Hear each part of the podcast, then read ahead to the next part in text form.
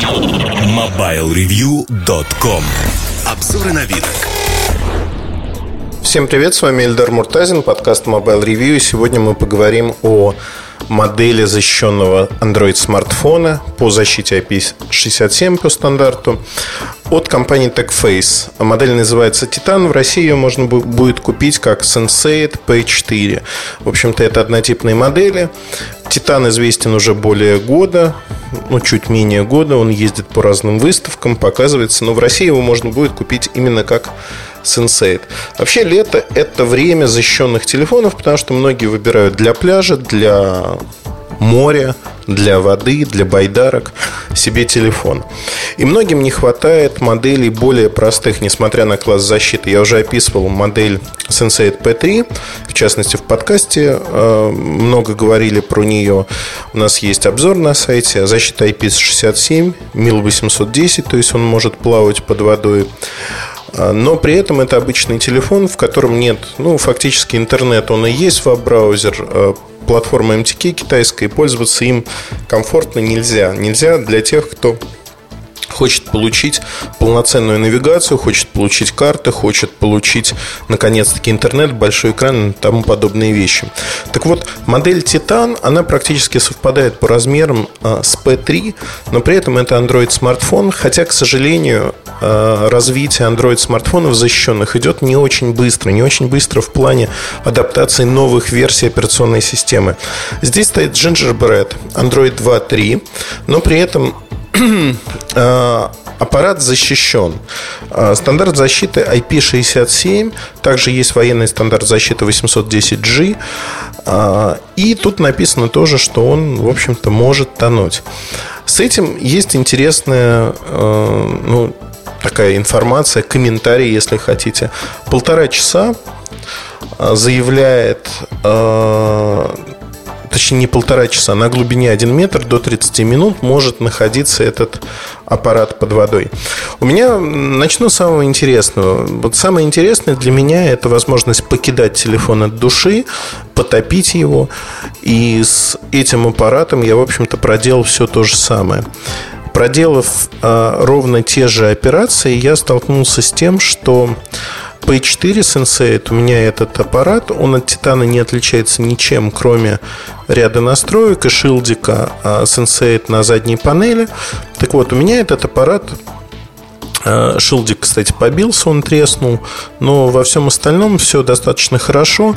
Есть э, ярко-желтого цвета корпус, по боку идет э, прорезиненный такой черный кант, задняя поверхность тоже прорезиненная и тоже черного цвета.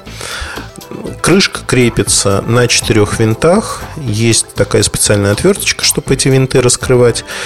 И задняя крышка прикручена маленькими винтами. Вот около этих винтов от падений э, пластик немножко потрескался, там, где винты затянуты, но не треснул окончательно, потрескался немного. Вокруг экрана есть выступающий желтый бортик. Он сделан специально для того, чтобы не повредить экран при падении. Действительно, эти, этот бортик у меня немножко отбился. Бросал я его много, бросал качественно. Но, тем не менее, все хорошо. Что меня смущало изначально, так это микрофон, который имеет очень большую дырку под экраном, под клавишей Home. Тут три механических клавиши. Клавиша меню, Home и возврат. Вот э, большая дырка, и было не очень понятно, как, в общем-то, этот аппарат себя поведет под водой. В соленой воде я столкнулся с тем, что после первичной просушки меня очень плохо слышали, ну, то есть звук уходил. Оказалось, не досушил аппарат.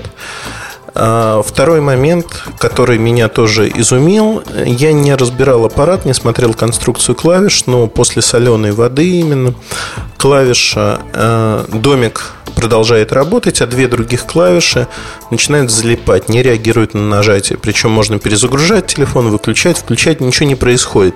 То есть через отверстие микрофона сюда попадает вода, и когда это соленая вода, видимо, замыкает контакты каким-то образом, но достаточно промыть его проточной водопроводной водой, и, в общем-то, эта проблема уходит. За день в теплом климате этот аппарат просыхает самостоятельно, И, в общем-то, за несколько недель его использования я других проблем не нашел. В Москве, конечно, я его раскручу, посмотрю, есть ли следы влаги на плате, но если раскрутить заднюю крышку, посмотреть на аккумулятор, там есть лакмусовая бумажка, то влага внутрь не попадает. То есть даже после огромного числа, ну там больше трех десятков киданий аппарата со всей дури, ничего с ним не происходит. Заглушка для э, микро-USB разъема достаточно плотная. Заглушка для 3,5 мм разъема для наушников или гарнитуры тоже плотная. Они на правой боковой стороне находятся. На левой стороне находится кнопка включения. Две клавиши регулировки громкости, отдельная кнопка, на которой можно назначить разные функции. Тут же утопленная кнопка перезагрузки, то есть аппарат не обязательно раскрывать. Хотя раскрывать его нужно для того, чтобы хотя бы вставить сим-карты. Здесь их две может быть. И microSD карточку поддерживается она до 32 гигабайт. В общем-то, все достаточно неплохо. Теперь давайте поговорим о технических характеристиках, чтобы понимать, что за смартфон вы получаете. 5-мегапиксельная камера, светодиодная вспышка. В общем, тут нет ничего особенного. Камера более-менее на уровне среднего качества. Это, признаю честно, не поражает. А, ну вот никак не поражает. Другое дело, что 100 децибел динамик стоит. И это один из самых громких динамиков. Аппарат действительно орет хотя на максимальной громкости MP3 вы вряд ли будете слушать, но он действительно орет, орет и орет. То есть в этом аспекте аппарат неплох. Если говорить о батарейке, тут, в общем-то, тоже все хорошо, потому что батарейка 2000 мАч, и э, в теории она поддерживает долгое время работы. Я честно признаю, что использовал этот аппарат с одной сим-картой. Для второй, ну, нет у меня надобности. А, безусловно, протестирую со второй картой, но так как радиомодуль один, я не думаю, что там будет кардинально отличаться время работы. Я думаю, что время работы будет отличаться на 15-20%. При моем профиле а, работы, как правило, смартфон живет, Android смартфон с push-почтой, твиттером и прочими вещами, живет до обеда, если говорить про Galaxy S2. Этот смартфон живет вот при очень активном использовании сутки. При неактивном использовании в походе, фактически, я его использовал действительно в походе как основной телефон, он у меня прожил порядка пяти дней. Пяти дней с минимальным количеством звонков, с десятком смс, минимальным использованием интернета и других вещей. То есть, фактически, я, знаете, тоже такой крайний случай, вот походный вариант, когда не до телефона, когда нужно изредка позвонить, написать смс и все. Других вариантов нет. В среднем он будет работать у обычного человека около двух-двух с половиной дней, что более чем хорошо для Android смартфона. На мой взгляд, это действительно достижение.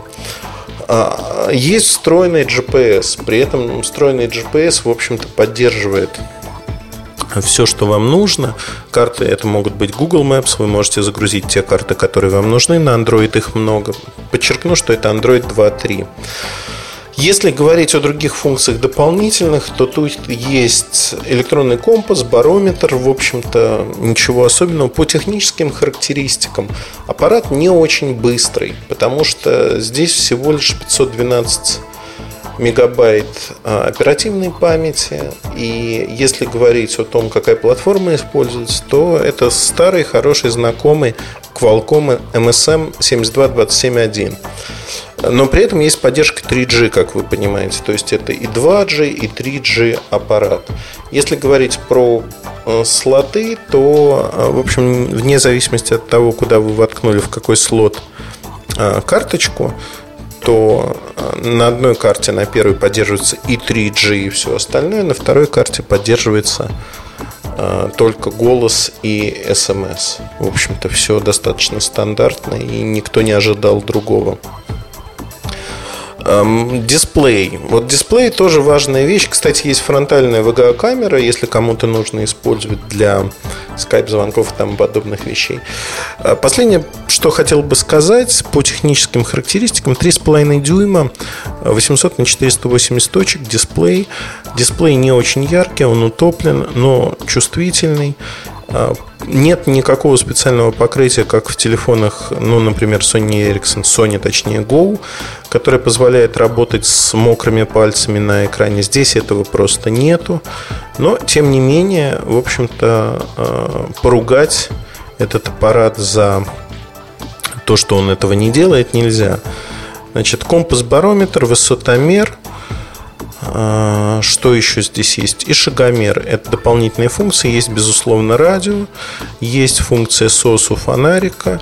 Есть функция SOS, которую можно отправлять а, с помощью смс -ок. Вы можете подать сигнал о бедствии, там, включить ваши координаты, например, где вы находитесь. В целом аппарат производит очень неплохое впечатление, и у меня есть э, друг, который пользовался не моделью Sensei P4, а именно от TechFace Титаном изначально. Ему этот аппарат, насколько я знаю, нравился, и э, исходя из этого, в общем-то, пользовался он им несколько месяцев. Если говорить про модель в целом, при цене, которая сегодня будет в России, это порядка 13 э, 14 тысяч рублей. Насколько я знаю, Евросид закупает эти аппараты в небольшом количестве на пробу. А, альтернатив как таковых нету. То есть альтернативы есть в виде менее защищенных аппаратов, которые тоже можно топить, которые можно тоже кидать, и в которых даже если говорить про тот же Sony Go, в общем-то, он более изящный во всех смыслах. Но тут вопрос, что каждый для себя выбирает. Этот аппарат не убивайка, он страдает тем, что здесь нет никакой кастомизации андроида, но при этом поддерживаются все приложения, которые есть на Android 2.3. То есть в течение года, полутора-двух лет этот аппарат будет отличаться долгим временем работы – относительно неплохой камерой, особенно по сравнению с IP67 телефонами, обычными телефонами, где камера 1,3, 2 мегапикселя, но хуже. Если сравнивать на рынке с теми предложениями, которые есть, и вот, знаете, вот положить рядом Sony какой-нибудь там XP1300 или что-то подобное, который стоит дороже, чем этот аппарат на несколько тысяч, не говоря уже о более старших моделях за 25 тысяч рублей, которые неоправданно стоят. Это смартфон. Это один из первых смартфонов на российском рынке, который выполнен вот в таком защищенном корпусе, где это подчеркнуто, что корпус защищен. И, на мой взгляд, этот аппарат имеет все шансы. Конечно, это не самый массовый рынок, но, тем не менее, Sensei P4 найдет своего покупателя. Жалко, что аппарат появляется не перед сезоном, то есть не в мае, не в июне, а появляется уже в конце августа, начале сентября. Тем не менее, аппарат интересный и заслуживает внимания. То есть, если выбирать между вот P4 и P3, P3, напомню, IP67 обычный MTK платформы, я бы выбрал все-таки P4. Хотя разница в цене большая. Там разница в цене почти в два с половиной раза. Тут тоже надо смотреть и выбирать. Если есть деньги, то, конечно, стоит выбрать смартфон, исходя из того, что возможности у смартфона больше и при этом он более громкий. У него есть дополнительные функции, которые, возможно, вам понадобятся. Плюс конечно же, то, что есть интернет комфортный, нормальный, и плюс то, что вы можете поставить кучу своих программ, которые вам могут понадобиться, те, те же игрушки, и, в общем-то, играть на этом телефоне в том числе. Главное, не разрядить его в походе. Тут тоже психологический тонкий момент. Если играть и разрядить, возможно, когда он вам понадобится, будет поздно и заряда не хватит каждый выбирает для себя. Интересная модель во всех смыслах и, в общем-то, во всем мире, там, где она продается, к ней повышенный интерес. Хорошо, что Россия попала в число стран, где есть вариант этого аппарата и вариант неплохой, потому что туда просто добавили чуть-чуть своего софта. Ну и плюс кастомизировали под Россию. Вот такая история. Ищите на сайте обзор в ближайшее время. Я думаю, там подробно обо всем поговорим.